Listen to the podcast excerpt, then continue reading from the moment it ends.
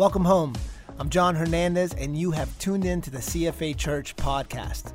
If you have any questions about CFA Church, feel free to visit us at cfachurch.com. We pray that you would walk away from this moment loving Jesus and changing the world. Enjoy the podcast. Good morning. I just leaned over to your pastor and said, Lower your expectations.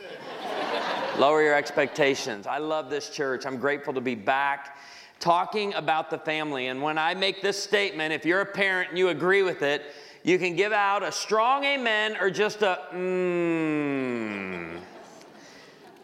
The days go slow, but the years go fast. Mmm. I want to talk to you this morning about the heart of the family. And I want to start by taking you to where my heart, can't believe it, I, I share the story, I don't know how many times it still gets me every time, where my heart was poured into uh, by my grandma, Mary Jane. This is her front porch. Uh, in Naperville, Illinois, is where I was born. This house that is no longer standing, it was torn down in November, over 122 years old. This, my grandma would sit on this front porch and pour into me. My grandma didn't like TV, she never watched TV. Uh, she passed away at the age of 90, but she would sit on this front porch and wave down every single neighbor that walked by. She, you didn't walk by her house without stopping and having a conversation. Uh, I had a fluffy grandma, if you know what I'm talking about. She was, she's a good sized lady. And I remember in her 70s, the story, someone, uh, the doctor wrote down on her chart the word obese. And she made the doctor cross off the word obese and write the words little chubby uh, on that doctor's chart. So much of how I live my life today were the words that were spoken into me on that front porch. And I'm sad today that uh, we don't see front porches built on homes as much anymore. We're not waving down our neighbors as much as past generations did and slowing down. The days go slow, but the years go fast. I want to talk about the heart today, but I also want to talk about the time that we have to pour into the hearts of our children. I'm one dad who is obsessed with the hearts of my children more than their behavior. I'm more obsessed with the hearts of my children than I am their grades. Let me say that again. Their grades don't mean as much to me as their hearts. And here in May, all the students said, Amen. Mom, did you hear that? I want you to focus on my heart. Stay focused on my heart as that report card comes in. As finals take place, Dad, don't think about my grades, think about my heart. I took my kids to my grandma's house a few years back, and I grandma still owned it, and it's in a part of town that they're they're renovating. They're stepping it up, and we pulled into my grandma's driveway, and I went to get the key. I wanted to take my kids through this 800 square foot home, uh, to tell them all the messages. And kids, what I'm pouring into you, your great grandma poured into me. And I'm passionate about generational discipleship. And I pulled in with our rental car because we live in Branson, Missouri. As I pulled in with our rental car, I was talking to the kids about the front porch, but they couldn't stop looking uh, at my grandma's neighbor's house. I want to show you my grandma's neighbor's house. Uh, go ahead and put them side by side. I'm not making any of this up right there. That's. Uh, And I said, Kids, pay attention. Dad, we'd like to take a tour of the other house. And I said, Let me tell you the difference. The house on the left is paid for and has been for 60 years. The one on the right, there's a guy on the back porch smoking, trying to figure out how he's going to make the next mortgage payment. the difference between the front porch and the back porch. As we talk today, I, I, I, years ago, when our kids were about seven and nine, they're soon to be 13 and 15, I asked the Lord, give me an illustration so I can teach my kids about their hearts, uh, but I want them to really grasp this early on.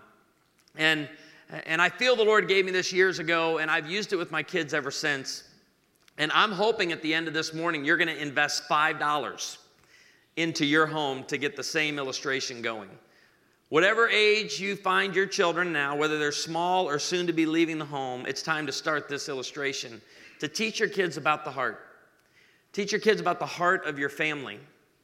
And I, I would walk into the family room, and you know, Corinne and Carson would be squabbling as siblings do at seven and nine. I'd be like, "All right, what's going on?"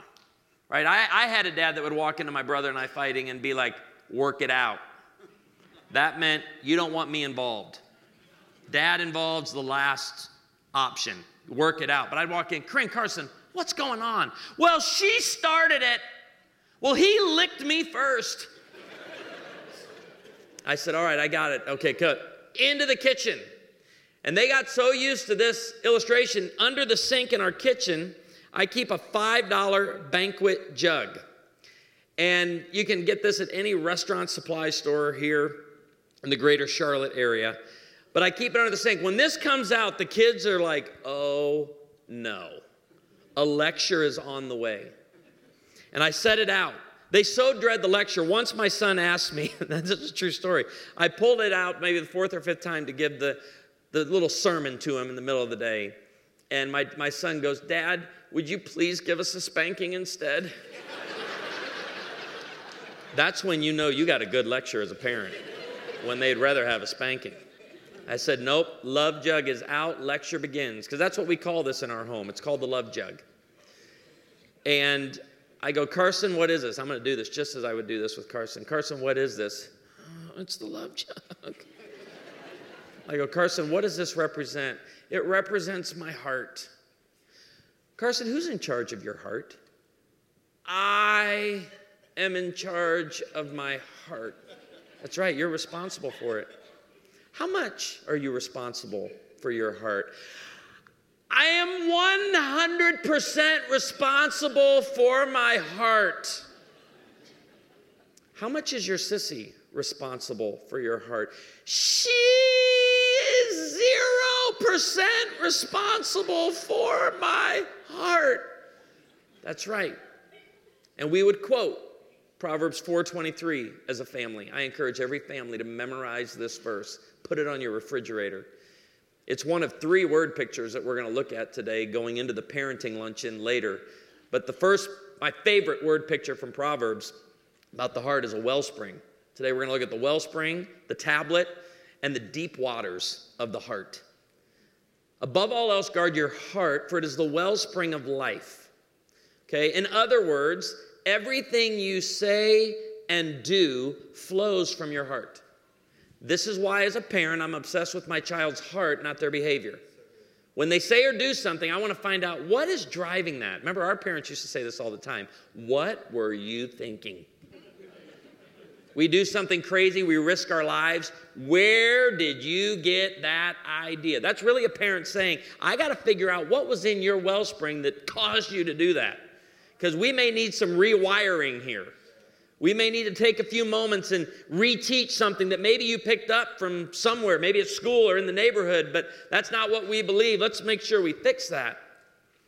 And I go over to the sink and I grab the hose and I start filling it up. Like this one is all the way to the top. Good job, guys. When I said fill it up, I, you, you went to the top. I usually give it a little more wiggle room. Uh, I fill it up. I go, Carson, what is this?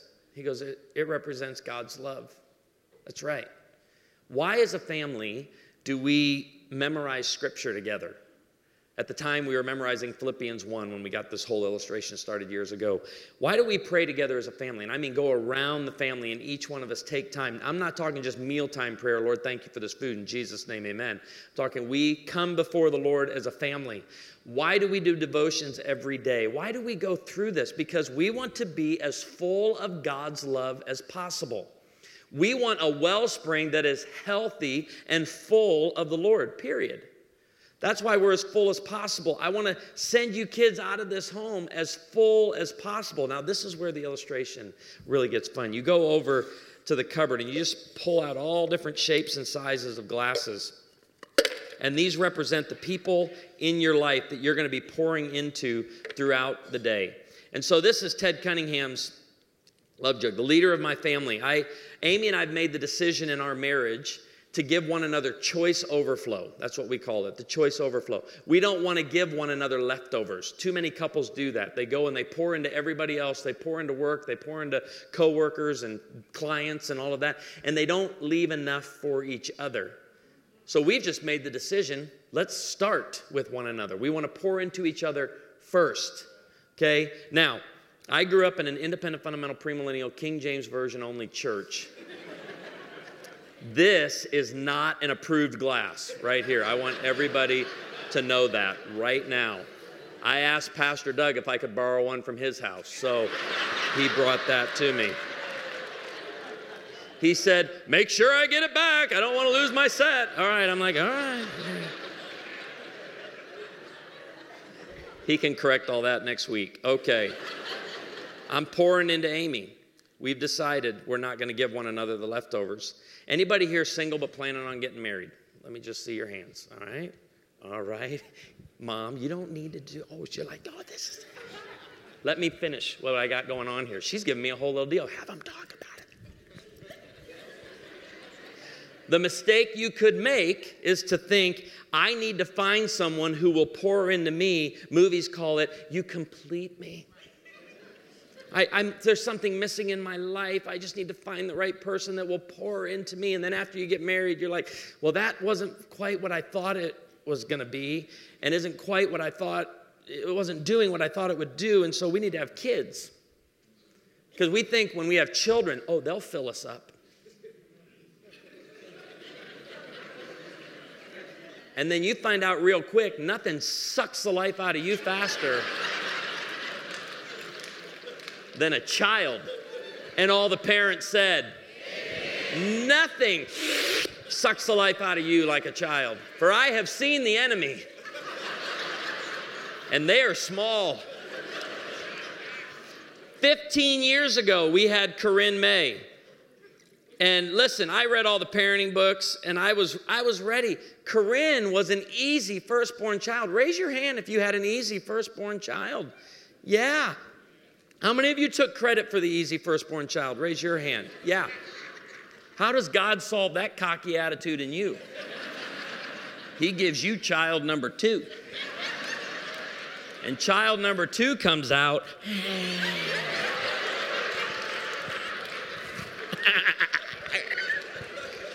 You're like, what happened? But we had Corinne.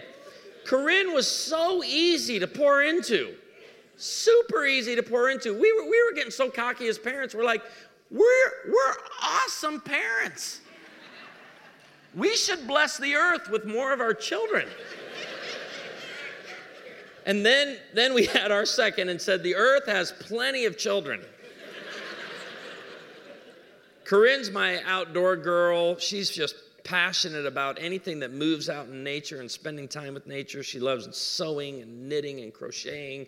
I hope that never leaves her. That takes me back to grandma's front porch a little bit. Carson's my outdoor guy, man versus wild, Bear Grylls. I mean, this guy, he told me a couple years ago, he goes, Dad, we're free this weekend. Let's just me and you go into the woods with nothing but a knife and a canteen. Just survive overnight. Do I scream survivalist to you? Have you? You, I was here. I'm not screaming survive. I ain't no Bear Grylls, but we did because I love pouring into my son. We went into the woods with nothing but a knife and a canteen, and we survived. What he didn't know is we were surviving in the woods right behind Cracker Barrel, but we got through the whole thing. Okay, we got through the whole thing. Can I just make an observation as we talk about the heart of the family today? I've poured out half, and it's my immediate family. I, I, I don't have a, a formula for you, but I think this is pretty close to what it should be. My family should be getting my best, n- not my leftovers. They should, I should be pouring them. My dad and mom, they live two streets over. And here they are. And, and uh, my dad retired 18 years ago as an engineer. And for the last 18 years, he has watched Fox News 24 hours a day, seven days a week. To which I walk in the house, at, you know, wanting to pour into him. I'm like, hey, hey, Dad, how's it going? To which he responds, Well, we're going to hell in a handbasket. That's how it's going. there ain't going to be nothing left for you kids. Man, remember when you all had that bathroom thing going on here? Yeah, and he would keep me informed on that. And I'm not here in North Carolina to get into all your, your business with the bathrooms. But like I was telling the women in the restroom earlier,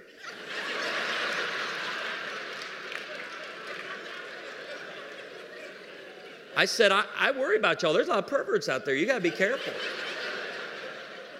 I had to throw the North Carolina joke. I only use that joke in North Carolina. So thank you, North Carolina, for doing that. But I poured, and I told my dad, I said, Dad, you cannot watch the news cycle repeat every 30 minutes all day long and be any sort of happy at the end of a day. And look at everybody that's been enjoying it so far. I just hit the Fox News people and they went, mm.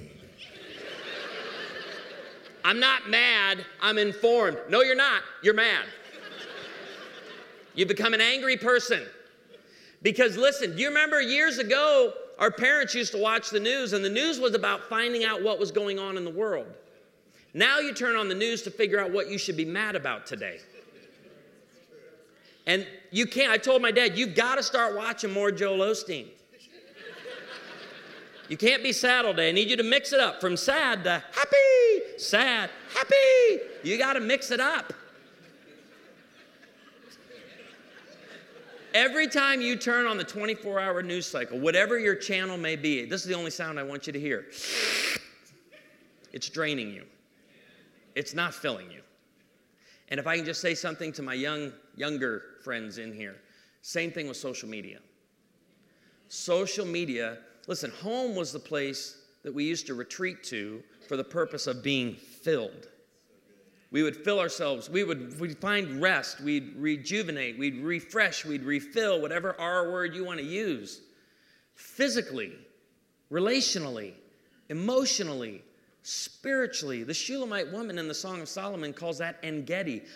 their home became a lush desert oasis. That's where we're supposed to retreat to, to be full. But we go home now and we stay connected to the world. And it just, whatever few minutes of the day you have left to be refreshed, you'll compare your normal life to the highlight reels of everyone else's life. And it drains the life out of you. My mom, she's easy to pour into. She just wants me connected to the family. That's it. I can pour into my mom easily. And I love pouring into my parents who live two streets over. This little shot glass here represents my mother in law.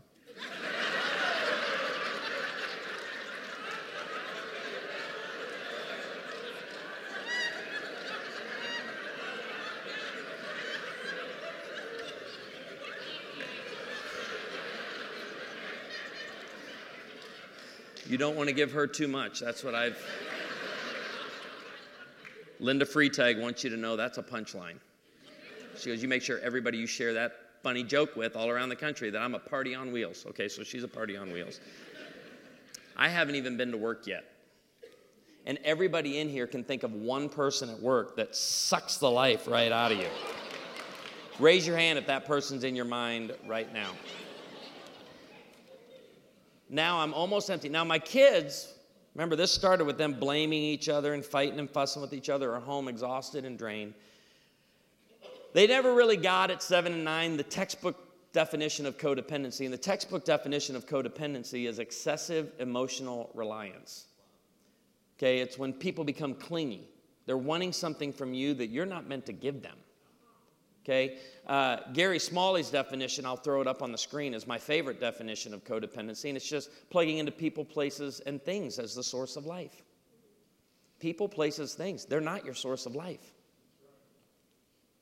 This illustration, though, they got. This, they couldn't even get really that one at, at seven and nine, but this they got.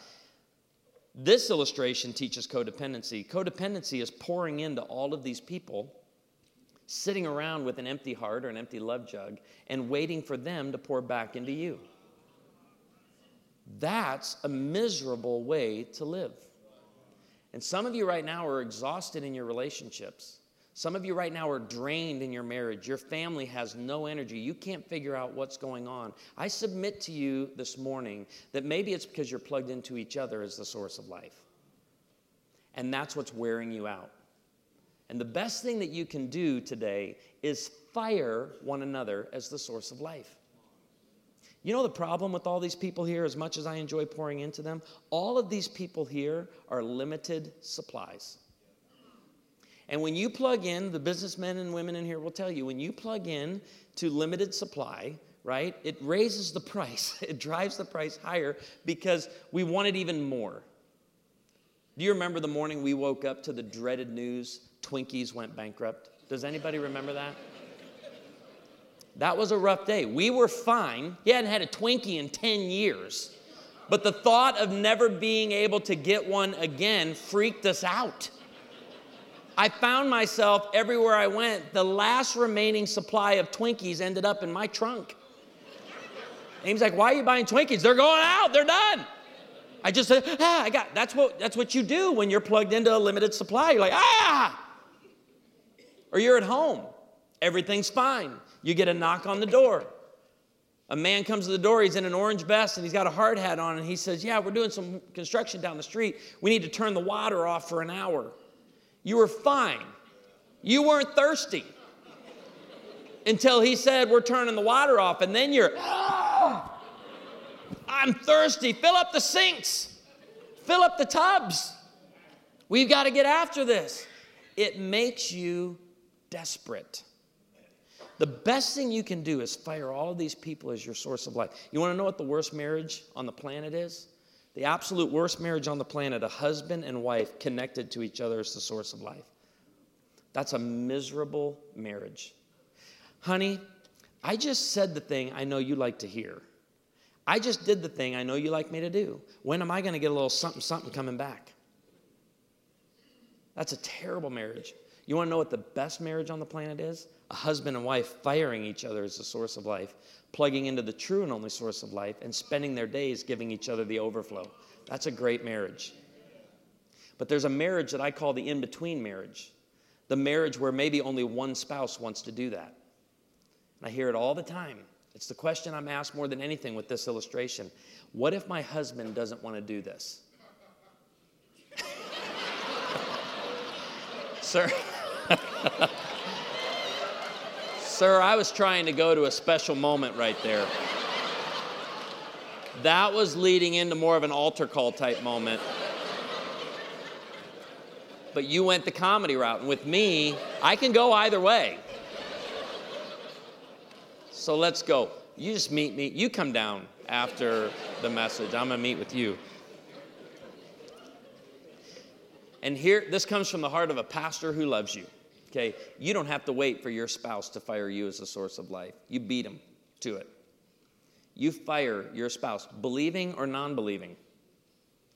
Your husband, your wife, they're Christian, they're not Christian. You start by not looking to them as your source.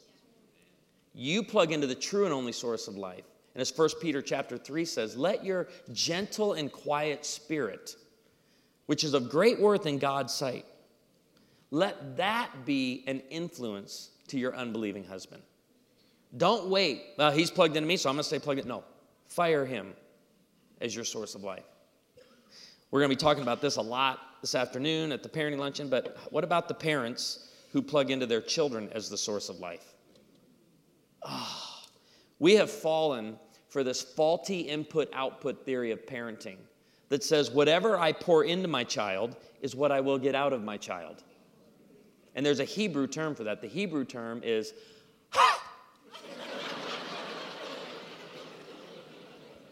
In the Greek, it's baloney.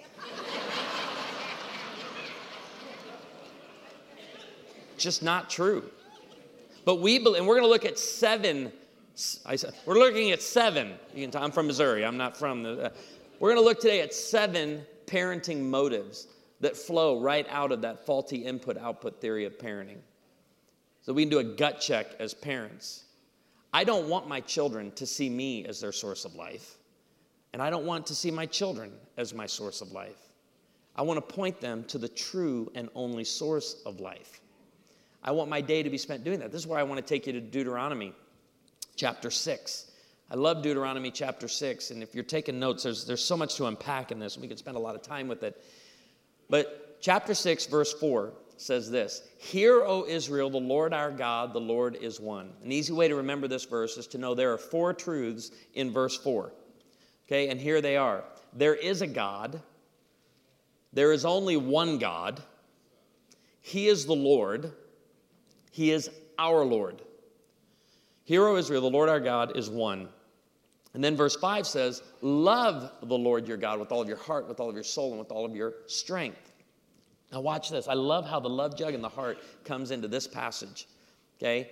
Verse 6 says, talking to us as parents, these truths are to be upon your hearts. What's to be in your heart, mom and dad? There is a God. There's only one God. He is the Lord. He is our Lord. And I will love the Lord with all of my heart, soul, and strength.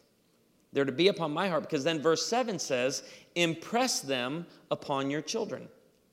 We know this about children. They see everything we do, they hear everything we say, they forget nothing, and then they repeat. They're seeing what's in your heart every single day. Why? Because this is your wellspring. Everything you say and do flows out of here. They're, they're getting it, they're seeing it, they're taking it. You're writing, as we'll see today in the parenting luncheon, the idea that the heart is also a tablet. Every day you're writing messages on the heart of your child. Mom and dad, you're the primary author of your child's heart. Be the one writing the messages on it. Hear, O Israel, the Lord our God, the Lord is one. Love the Lord your God. These truths are to be upon your hearts. And then verse 7, I love this, says, Impress them upon your children. How do you do that? You do that because you talk about them. From the time you get up to the time you go to sleep at night, the scripture says, when you sit at home, when you walk along the road, you're constantly pouring into your children. This is, this is how mom and dad point their kids to the true and only source of life rather than becoming the true and only source of life. So it's something we say in our home all the time, and it's this simple My source of life is Jesus, not you. That is our, that is our solution to codependency in our home. When our home is exhausted, when our home is draining, and when we find ourselves blaming one another as the source of life, right, we fire one another as the source. And, and for some of you, you've never made Jesus your source of life. And I hope in the moment when you have an opportunity to make Jesus the source of life, you allow the Holy Spirit to call you by name. And you place faith in Jesus and you become a Christian today. For some of you, you've professed faith in Jesus and you're a Christian, but you often throughout the day, you're not going through what it takes to fill you. And so you forget and you fall into the trap that these people, places, or things become your source. They're never meant to be your source. I, uh, I have a face that screams retail. I don't, I don't know why. I get asked all the time in stores and restaurants, Excuse me, do you work here? I'm so tired of being asked that question. I don't even fight it anymore. I just go with it. How may I help you? Is my standard answer.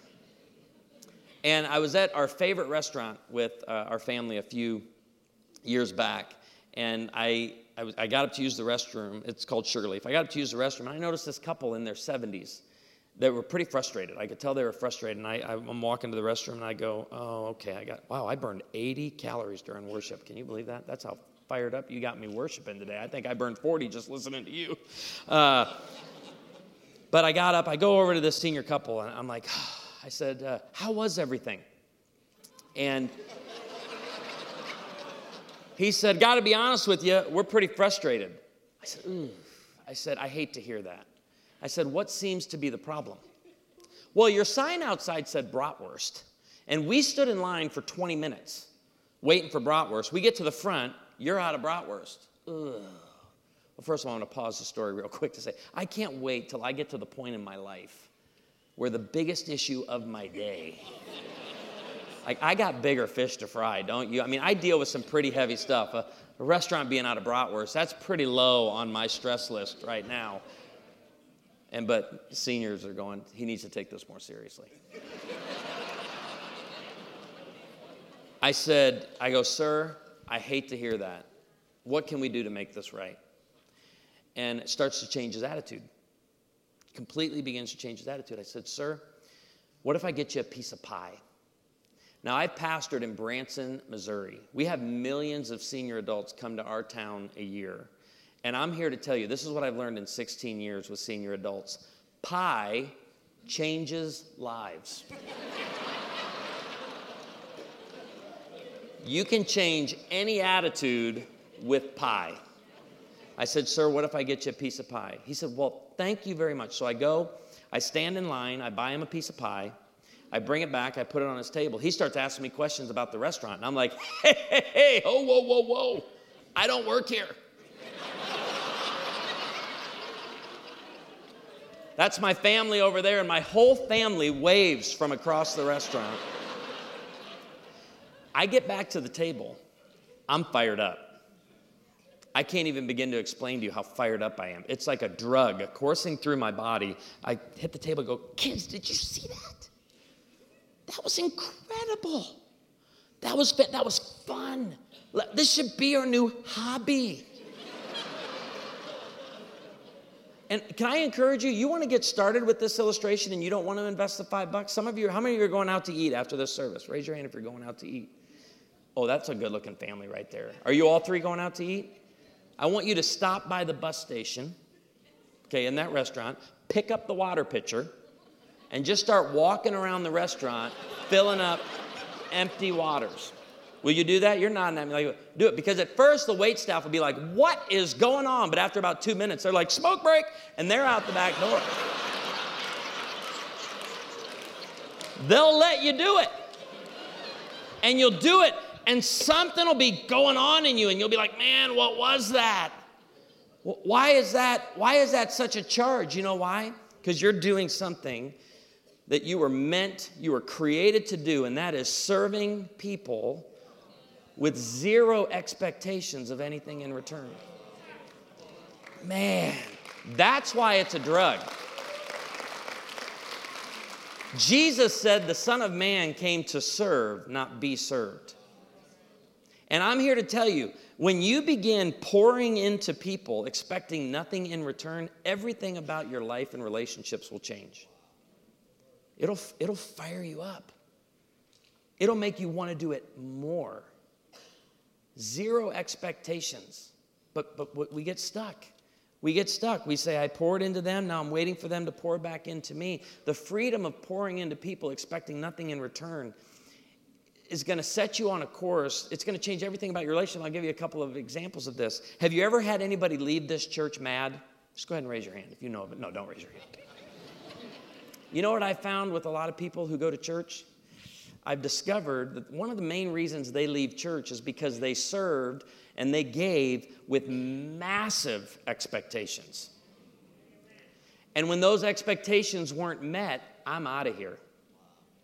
Gary Smalley, years ago, when we started Woodland Hills Family Church 16 years ago, he wanted to put on our guest card. We had, a, you know, everybody has a welcome card. You all have a welcome card. He wanted to, you know, you put your name, you put your address, you put your birth dates, your children's names, your children's birth dates, and then, you know, how'd you find out about us? you want a follow up call from a pastor. He wanted a box on there that said, I have unresolved anger. that was an awkward elders meeting because I'm like, Gary, I don't think we should be asking first time guests to check a box. I've got unresolved anger. He said, Well, we need him to do it. And this was his heart. This is what I love. And this is why we need to be leaning into our senior adults, those who have understood this principle for a long time. He would stand up and he'd say, Hey, listen, if you're coming here mad from another church, uh, I want you to do us, a, all of us, a favor, including yourself. Go back to that church and make every effort at peace. The problem is if you left there angry because your expectations weren't being met and you served and you gave and it wasn't being met, you're, you're now coming here not resolving that. You're going to love this place. You're going to love our pastor for 6, 12, 24, 36 months. But then eventually, you'll probably end up hating us more because we're not the issue. The issue is found right here. He said, You go and make every effort at peace. And that may be some of you this morning. Some of you are like, I don't know why this marriage is not working out. I don't know why my second marriage is turning out like my first. This isn't trying to be profound, but it always makes sense to me. Wherever you go, there you are.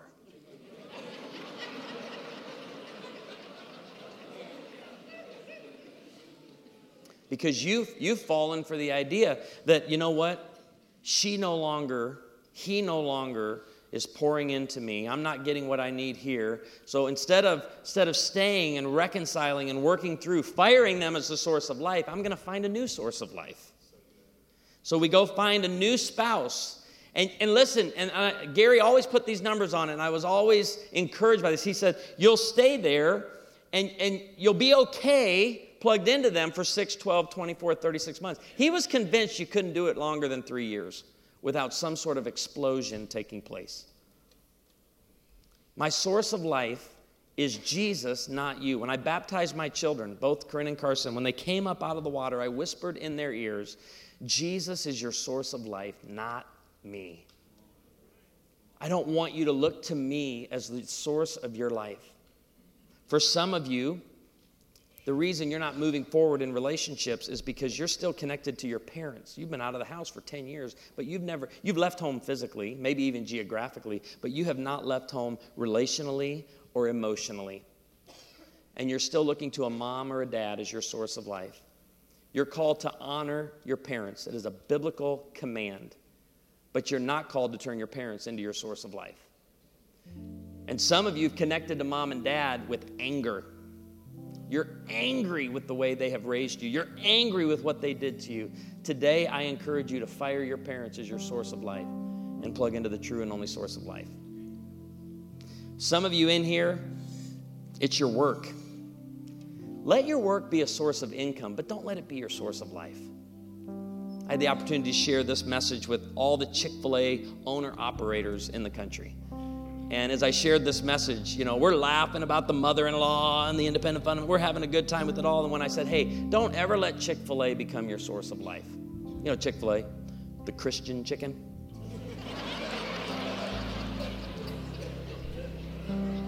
I don't know why we think it's fried chicken, my friends. It's fried chicken, but it's Christian fried chicken. So it's, it's better for us.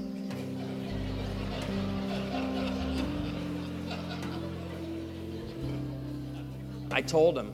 And they're laughing, laughing, laughing when I said, let Chick fil A be a source of income, but don't let it be your source of life. And they're like, oh.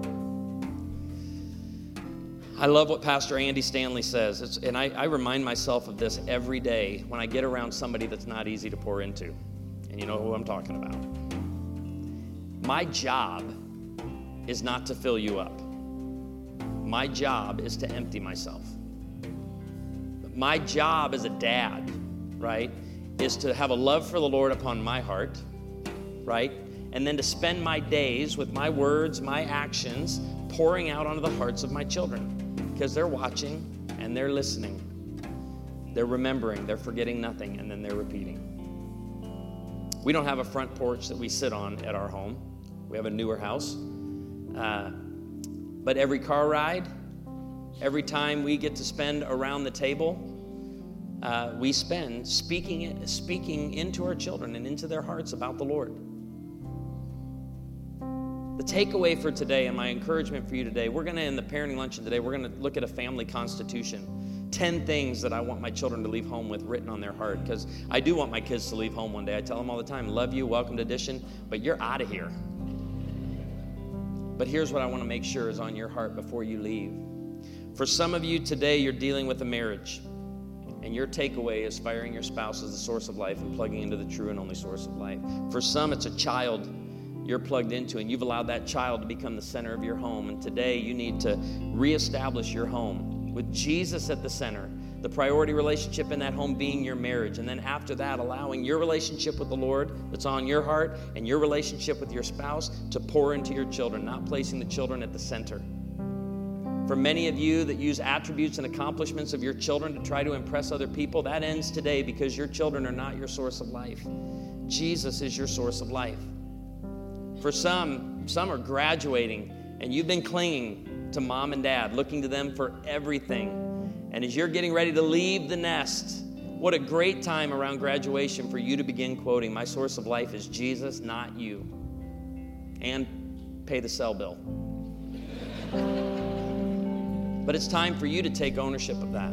For some of you, it's been your parents. For some of you, it's been a mother in law or a father in law that you've just been too connected to. You've allowed them to be your source. Today, they're no longer your source. Jesus is your source. For some, it's your work or it's a coworker. They're taking way too much of your emotional energy. Fire them today as your source of life.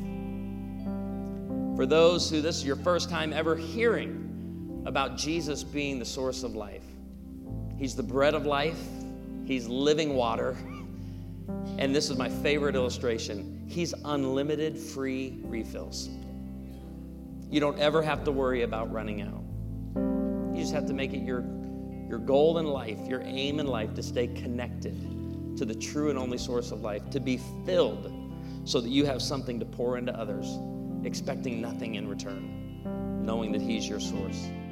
Thank you so much for joining us. Here at CFA Church, it is our deepest hope that you have found the place that you can call home.